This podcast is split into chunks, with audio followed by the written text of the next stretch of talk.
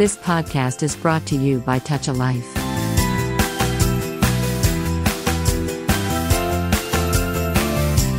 నమస్కారం, మన రచయితల కార్యక్రమానికి స్వాగతం. ఇవాళ మనతో ఉన్నారు విశిష్టమైనటువంటి రచయిత, సీనియర్ సాహిత్యకారులు పెరుగు రామకృష్ణ గారు. వెల్కమ్ టు మన రచయితల కార్యక్రమం రామకృష్ణ గారు. నమస్కారం అండి. ముందుగా టాల్ టీమ్ అందరికీ కూడా వినమ్రపూర్వక ధన్యవాదాలు తెలియజేస్తున్నాను. Thank you sir. కవిత్వం గురించే ప్రధానంగా మన చర్చ జరుగుతోంది కాబట్టి ఈ మధ్య కాలంలో ఉన్నటువంటి ఒక అభిప్రాయం మీద మీ సత్యాసత్యాలు ఏంటన్నది తెలుసుకోవాలి అనుకుంటున్నాను. మనసులో ఏదన్నా ఒక భావన మెదిలితే గనక చాలా తేలిగ్గా దాన్ని కవితగా మార్చేయవచ్చు అనే ఒక భావన ఈ మధ్య వ్యక్తమవుతోంది. మీ దృష్టిలో ఇది నిజమేనా? ఒకవేళ నిజం కాకపోతే గనక అసలైనటువంటి మంచి కవిత్వం అంటే మీరిచ్చే నిర్వచనం ఏంటి? ఇది రెండు రకాలుగా జరుగుతుందండి. ఇది అసలు మనం కవిత్వాన్ని మనం ఒక భావంతోటో లేదా మనసులో మెదిలిన భావాన్ని అభివృద్ధి చేసో కవిత్వం చేయడం అనేది ఒక ప్రక్రియ. అసలు చాలా ఆంగ్లంలో ఏమంటారంటే పోయట్రీ హ్యాపెన్స్ అంటారు. అది జరుగుతుంది అంతే. అది దాన్ని ప్రత్యేకించి మనం ఒక భావాన్ని ఏర్పరచుకుని తర్వాత దాన్ని ఆలోచించి దాని మీద ఘర్షణ పడి మనసులో దాన్ని కవిత్వంగా రూపు చేయడం, కవిత్వంగా మార్చడం అనేది అది సామాజిక అంశాలని రాసేటప్పుడు మాత్రమే జరుగుతుంది. మనం ఏదైనా ఒక సంఘటనకి తీవ్రంగా కలత చెందో లేదా ఏదో ఒక సంఘటనలు మనం కుదిపేసో ఒక సుదీర్ఘకాలం మనల్ని ఆలోచింపజేసేటువంటి విషయాలు ఏమైనా జరిగిన వాటిల్లో మాత్రమే ఈ మనసులో భావాన్ని చాలా తేలిగ్గా చాలా ఘర్షణతో తేలిగ్గా కవిత మార్చడం అనేది అది వేరే విధంగా ఉంటుంది. ఒక ఘర్షణతోటి మనసులో ఇంకా దాన్ని ఉంచుకోలేము అని అనుకున్న సందర్భంలో దాన్ని కవితగా మార్చి అక్షరాల రూపంలో బయటికి తెచ్చేదాకా మనం నిద్రపోని క్షణాలు, నరాలు తెగిపోయేటటువంటి క్షణాలు ఎన్నో అనుభవిస్తాడు కవి. సో అది ఒక ప్రాసెస్. కానీ చాలా సందర్భాల్లో పోయిట్రీ హ్యాపెన్స్ అన్నట్టుగా కవిత్వం తనంతటగా తను ఇంకా రాయలేని ఇది ఉండదు అని చెప్పేసి మనం ప్రకటితం చేసేటువంటి సందర్భాలు ఎక్కువగా ఉంటాయి.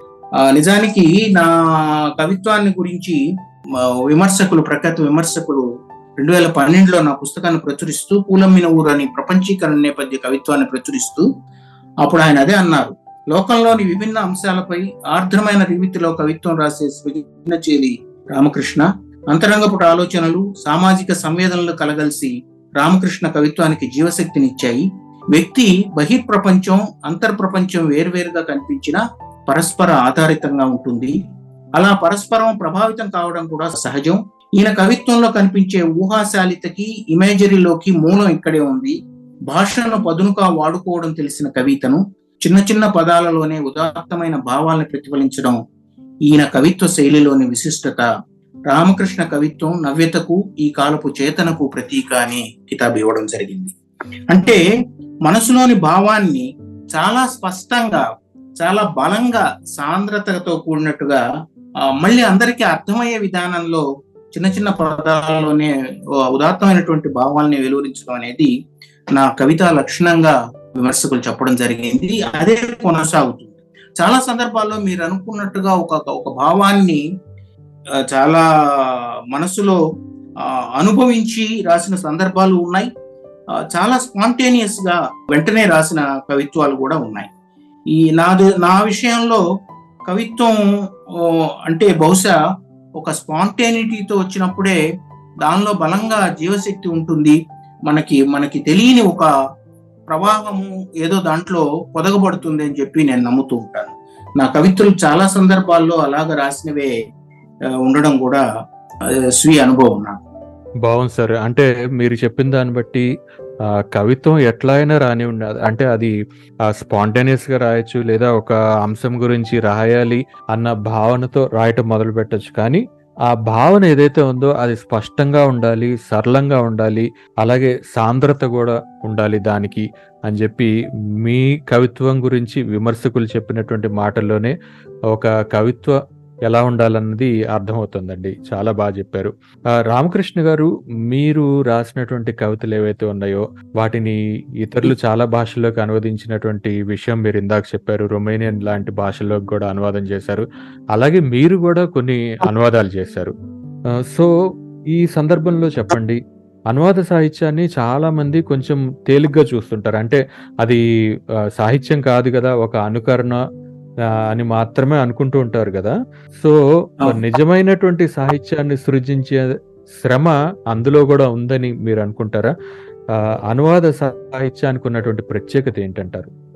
ఇది మీకు చెప్పే ముందు నేను ఒక మీరు ఇందాక అడిగిన ప్రశ్నకి అనుబంధంగా ఒక స్పాంటేనియస్ గా ఒక కవిత్వం ఎలాగ ఒక్కొక్కసారి మన మనసులో మెదిలిన భావాన్ని ఎలాగ కవిత చేస్తుంది అనే దానికి నేను మీకు తెలిసి నెల్లూరు అంటే తీర ప్రాంతం, అనేక సార్లు సముద్రాన్ని సందర్భించేటువంటి అవకాశం ఉండేటువంటి ప్రాంతం కాబట్టి ఒకసారి సముద్రానికి వెళ్ళినప్పుడు అక్కడ చాలా ప్రాతకాలం ఉదయాన్నే వెళ్ళిన సందర్భంలో అక్కడ ఆ తీర ప్రాంతంలో మత్స్యకారులు అంతా కూడా వాళ్ళ కుటుంబం, వాళ్ళ జీవితాలు, వాటి గురించి అధ్యయనం చేస్తూ వాళ్ళ దగ్గర ఉండేటువంటి మౌఖిక సాహిత్యాన్ని కొంత తెలుసుకోవాలనే ఉద్దేశంతో చాలా ఉదయాన్నే వెళ్ళినప్పుడు వాళ్ళు చేస్తున్న ప్రయాణం అంతా కూడా చూసి చాలా వెంటనే చాలా మీరు అన్నట్టుగా మనసులో వెదిలిన భావాన్ని చాలా సజీవంగా కవిత్వం చేసిన సందర్భం ఒకటి మీకు చెప్పాలి. దాని ఆ శీర్షిక నీటి సైనికుడు. చేపలపైకి మీరు వరవిసిరితే సముద్రం మీ పైకి కెరటాల వల విసురుతుంది. ఒడ్డుపైనే కాదు సముద్రం పైన కూడా మీరు బతుకు యుద్ధం చేస్తూనే ఉంటారు. పిడికెడు ముద్ద కోసం జీవితాన్ని కురుక్షేత్రం చేసుకున్న నీటి సైనికులారా, మీ చెమట చుక్కల ముందు అలల కొండలు తల వంచుతాయి. చేపలో, రొయ్యలో, పీతలో, వంజరాలో మీ వలల ఖైదులో బందీలై మీ కండరాల శక్తికి వెలకడతాయి. మీ కండలు కార్చిన చెమటలతో సముద్రం మరింత ఉప్పనైపోతుంది. కన్నుకుట్టిన చిమ్మ చికట్లో మృత్యు మైదానం మీద కొయ్య పడవల సుదీర్ఘ యాత్ర మీ ఊపిరంత వేగంగా సాగుతూనే ఉంటుంది. చీకటితో యుద్ధం, అలలతో యుద్ధం, గాలి వలలతో యుద్ధం. ప్రతి రాత్రి మీకు ముగిని పోరాటమే, పంచ ప్రాణాలకి ఆరాటమే. మీ జానడు పొట్ట కోసం, ప్రపంచం ఆకలి తీర్చడానికి సముద్రం పైనే దండయాత్ర చేస్తారు మీరు. ఒడ్డుపైన తెల్లారగట్ల మీకోసం కంటి దీపాలు వెలిగించి నిరీక్షించే మీ అనుబంధాల ఎదురుచూపులే మీకు నడి సముద్రంలో రక్షా కవచం అని కవిత రాయడం జరిగింది.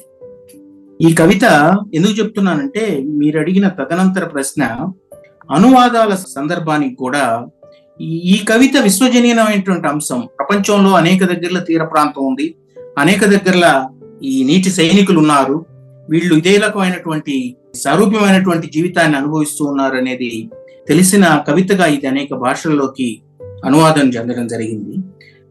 అనేక ప్రపంచ భాషల్లో కూడా తర్జుమా అయింది. ఇట్లాగా నా కవిత్వాన్ని వరల్డ్ స్పానిష్ అకాడమీ, అమెరికాలో ఉండేటువంటి world Spanish academy vice president నా మిత్రురాలు, ఒక స్పానిష్ కవయిత్రి, ఇటువంటి నా కవితల్ని చాలా వాటిని స్పానిష్ లో కూడా అనువదించడం జరిగింది.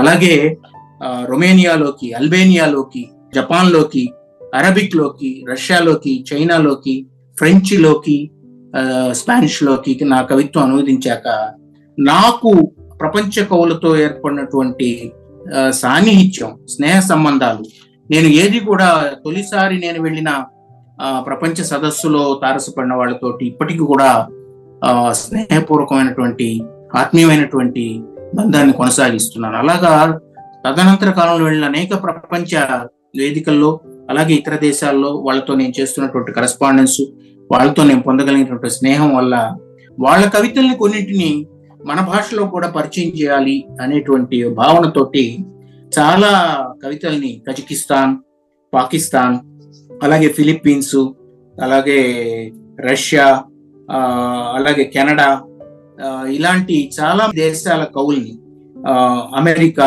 చెక్ రిపబ్లిక్, స్లోవేకియన్ రిపబ్లిక్, అలాగే స్వీడిష్, ఇలాగా చాలా మంది కవుల్ని, ముఖ్యంగా వాళ్ళల్లో నోబెల్ బహుమతి పొందిన కవులు కూడా ఉన్నారు, వాళ్ళ కవిత్వాన్ని కూడా నేను అనువదించడం జరిగింది. మనకి తెలుగులో వస్తున్నటువంటి ఒక ప్రముఖమైన మాసపత్రిక వాళ్ళు నాకున్న ప్రపంచ కవులతో విస్తృత పరిచయాల దృష్ట్యా వాళ్ళు ప్రపంచ కవుల్ని పరిచయం చేయమని ఒక శీర్షికని వాళ్ళ ప్రముఖమైనటువంటి మాసపత్రికలో వాళ్ళు నిర్వహించమని కోరినప్పుడు దాదాపుగా ఒక సంవత్సరం పాటు దాన్ని నిర్వహించడం జరిగింది. ఆ సందర్భంగా చాలా మంది కవుల్ని అనువాదం చేస్తే ఆ పరిచయము ప్లస్ నేను చేసిన కవిత అనువాదాలని వాళ్ళు ప్రచురించడం జరిగింది. అందువల్ల అప్పుడు చాలా పనిగట్టుకొని అలాగే మేము దినపత్రికలో సాహిత్య పేజీకి సంపాదకుడుగా ఉన్నప్పుడు పొరుగు సాహిత్యం అని పెట్టి అక్కడ కూడా చాలా మంది విదేశీ కవుల్ని అనువాదం చేసి ప్రచురించడం జరిగింది.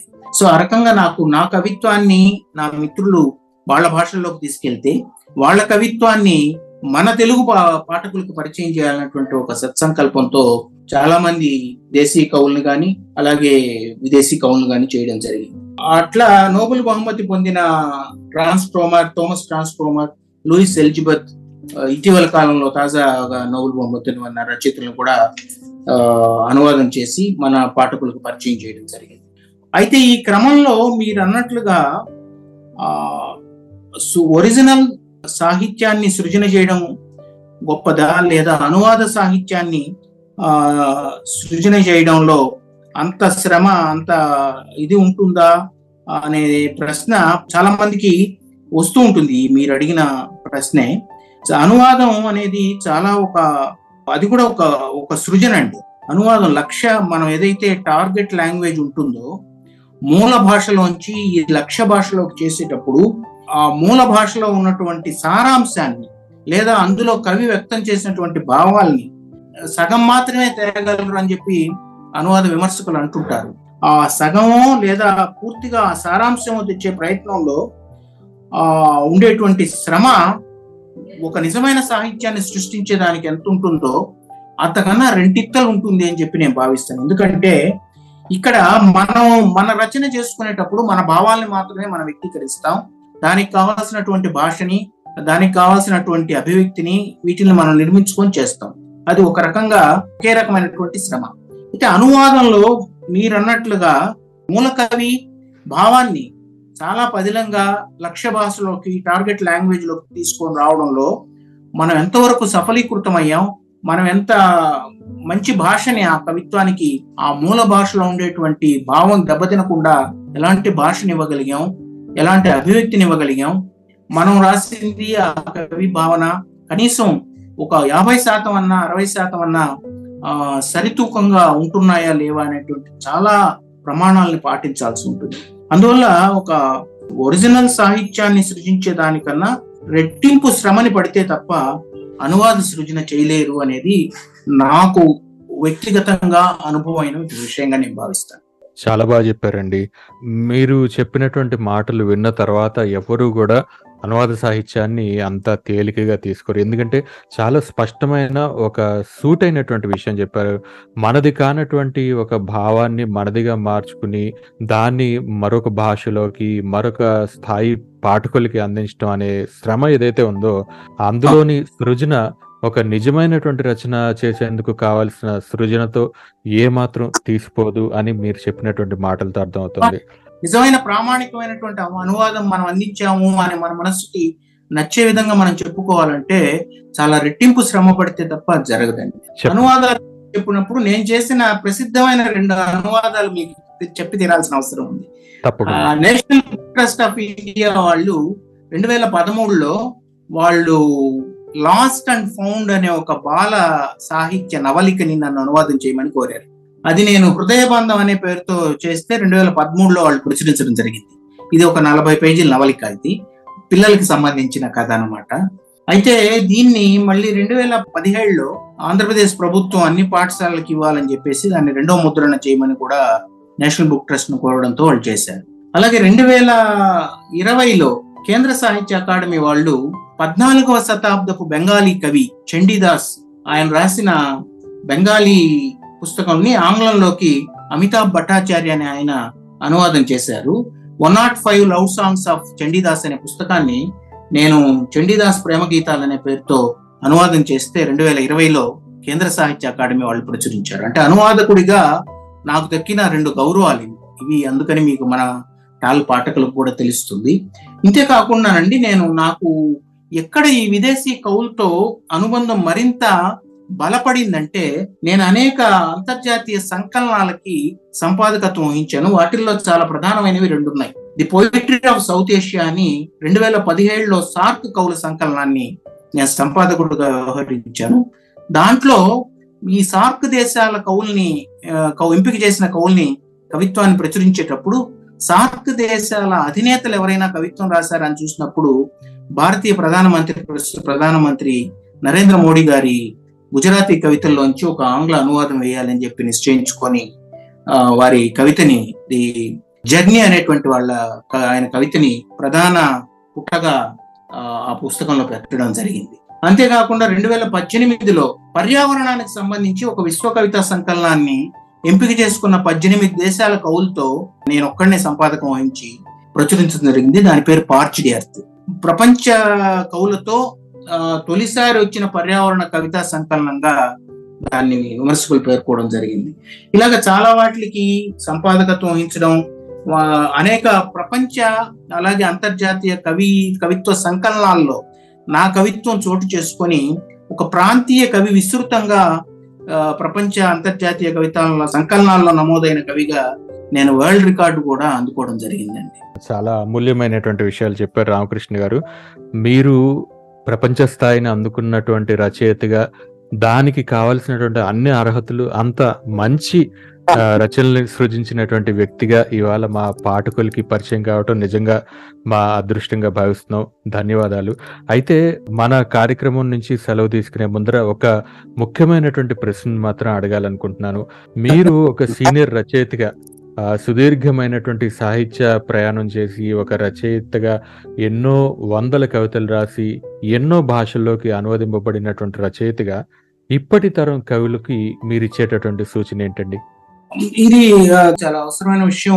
మీ ప్రశ్న ద్వారా నేను చెప్పొచ్చు, చెప్పే అవకాశం ఉంది. అయితే మనం సృజనలో నిజానికి ఒక సుదీర్ఘ ప్రయాణం చేయడం ద్వారా మనం ఒక విస్తృత అనుభవాన్ని పొందుతాం. అయితే దీని వెనక ప్రతి వాళ్ళకి కూడా వాళ్ళని మార్గదర్శకత్వం వచ్చినటువంటి గురువులు, వాళ్ళు చదువుకున్నటువంటి పుస్తకాలు, వాళ్ళు నడిపేటటువంటి జీవన నేపథ్యం, వారికి సహకరించేటువంటి కుటుంబం, ఇవన్నీ కూడా ఈ ముద్రలన్నీ కూడా వాళ్ళని బలంగా నడిచి ఒక విజయవంతమైనటువంటి సృజనకారుడిగా నిలబెడతాయి. సో ఆ రకంగా నాకు కూడా నా కుటుంబం కూడా దీంట్లో చాలా భాగస్వామ్యం అయింది. నా శ్రీమతి కూడా కవయిత్రి, ఆమె తెలుగు ఉపాధ్యాయునిగా పనిచేస్తూ నాతో పాటు అనేక దేశ విదేశీ సదస్సులకు హాజరైంది. అంతేకాకుండా ఈ కవిత్వమే ఒక ఆయుధంగా నేను చేస్తున్నటువంటి ప్రయాణంలో నన్ను ప్రతి క్షణం వెన్నంటి ఉండి ప్రోత్సహించిన పెద్దలందరికీ, శ్రేయభిలాషులందరికీ కూడా ఈ సందర్భంగా వినమ్రపూర్వక ధన్యవాదాలు తెలియజేస్తూ, కవిత్వంలో నిజానికి సీనియర్ జూనియర్ అనేది బహుశా ఏ సృజనలో అయినా ఉండదేమో అని చెప్పేది నా భావన. ఎందుకంటే ఆయా సందర్భాల్లో ఆయా సమాజాలకు అనుగుణమైనటువంటి సృజనకారులు, రచయితలు కానీ ఇతర కళలకు సంబంధించిన వాళ్ళు కానీ వాళ్ళు ఏమి తయారు కారు, ఎమర్జ్ అవుతారు అనమాట. సో ఆ రకంగా వచ్చే క్రమంలో ఇవాళ రాస్తున్న ఇప్పటి తరం కవులు కూడా నిజానికి చాలా అద్భుతమైనటువంటి సాహిత్య సృజన చేస్తున్నారు. వాళ్ళు తీసుకునేటువంటి, వాళ్ళకున్నటువంటి ఆధునిక జీవన నేపథ్యం, ఇవాళ ఈ సాఫ్ట్వేర్ రంగాల్లోంచి ఇంకా అధునాతనమైనటువంటి రంగాల్లో వృత్తిరీత్యా పనిచేస్తూ కూడా చాలా విలువైనటువంటి సృజనకారులు అనేక రంగాల్లో ఉన్నారు. వాళ్ళతో పాటే సాహిత్యంలో కూడా ఒక గొప్ప తరం ఇప్పుడు మనకి చూస్తుండడం జరుగుతుంది. ఎంత గొప్ప తరం అంటే, ఇవాళ ప్రవేశించిన వెంటనే మేము నోబెల్ రచయితలుగా లక్ష్యాన్ని పెట్టుకొని ప్రతి అడుగు వేస్తామని చెప్పేటువంటి బలీయమైనటువంటి యువతరం రచయితలు మన ముందు కనిపిస్తున్నారు ఇవాళ. అందువల్ల వాళ్ళకి మనం సూచన కంటే కూడా వాళ్ళు రాస్తున్న దాంట్లో నుంచి మనం ఏం నేర్చుకోగలం, మనం రాసిన దాంట్లో నుంచి వాళ్ళు ఏం నేర్చుకోగలరు అనేటువంటి ఈ పరస్పర అధ్యయనమే సృజనాత్మకత రంగాల్లో ఉండాలని చెప్పేది నేను అనుకుంటాను. వాళ్ళకున్న జీవన నేపథ్యంలోంచి వాళ్ళు ఎలాగా వారి భావాల్ని వ్యక్తీకరిస్తున్నారు, మనం నడిచొచ్చిన దారుల్లోంచి మనం ఏం నేర్చుకొని మనం ఎలాగ చెప్పగలుగుతున్నాం, ఈ రెండింటి మధ్య దేంట్లో కొత్తదనం ఉంది, దేంట్లో బలీయమైనటువంటి మార్పు కనిపిస్తుంది, వీటిని అంచనా వేసుకొని నడవడం ఒకటే మనం చేయాల్సిన పని అనిపిస్తుంటుంది నాకు. చాలా మంచి సాహిత్య సృజన ఇవాళ యువతరం మొత్తం తెలుగు కవిత్వంలోనే కాదు, భారతీయ కవిత్వంలో ఇంకా కొంచెం ముందుకు వెళ్ళి చూస్తే, నేను బెంగళూరులో దక్షిణాసియా రచయితల సదస్సు, భారత ప్రభుత్వం సార్క్ దేశాల సెక్రటేరియట్ కొలంబో వాళ్ళు నిర్వహించిన ప్రభుత్వ కార్యక్రమంలో నేను పార్టిసిపేట్ చేయడం జరిగింది. దాంట్లో చాలా మంది శ్రీలంక నుంచి వచ్చిన యువకవులు, అలాగే ఇతర ప్రాంతాల నుంచి, బంగ్లాదేశ్ నుంచి, అలాగే మాల్దీవ్స్ నుంచి, ఇట్లాగా అనేక సార్క్ దేశాల నుంచి, నేపాల్ నుంచి, వీటి నుంచి వచ్చినటువంటి కవులను చూసినప్పుడు ఒక మంచి భవిష్యత్తు ప్రపంచ సాహిత్యానికి అలాగే భారతీయ సాహిత్యానికి ఉందని చెప్పే ఒక వాగ్దానం నాకు లభించడం జరిగింది. చాలా సంబరపడ్డాను నేను. అంతర్జాలంలో సాహిత్యం గురించి ఆ సదస్సులో చర్చ జరిగింది. అలాగే పత్రికా సాహిత్యం, అలాగే సాహిత్య పేజీల్లో వచ్చేటువంటి సాహిత్యం, వీటన్నిటిని కూడా అనేక కోణాల్లో చర్చల ద్వారా, పత్ర సంస్కరణల ద్వారా సదస్సులను చూసినప్పుడు యువతరం చాలా మెరుగైనటువంటి సాహిత్య సృజన చేస్తుంది. ఎందుకంటే ఇవాళ వాళ్ళకి చేతిలో ప్రపంచం ఉంది.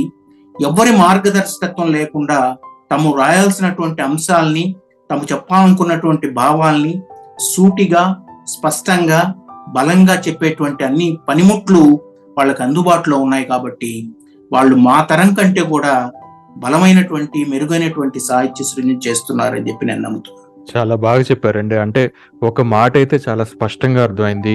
మీరనే కాదు, మీలాంటి పెద్దలు మరికొందరితో మాట్లాడినప్పుడు కూడా ఈ మాట చాలా స్పష్టంగా కనిపించింది. పరస్పర అధ్యయనం, కేవలం మన రచనలని మాత్రమే కాకుండా ఇతరుల రచనలు, అవి ముందు తరం వారి కావచ్చు, ప్రాచీన సాహిత్యం కావచ్చు, లేకపోతే ఇప్పుడు రాసిన వారి కావచ్చు, నిరంతరం అధ్యయనం చేస్తూ, సాహిత్యాన్ని గమనిస్తూ, సాహిత్యం తీరుని పరిశీలిస్తూ వెళ్తే గనక చక్కటి సాహిత్యాన్ని సృజించగలుగుతారు.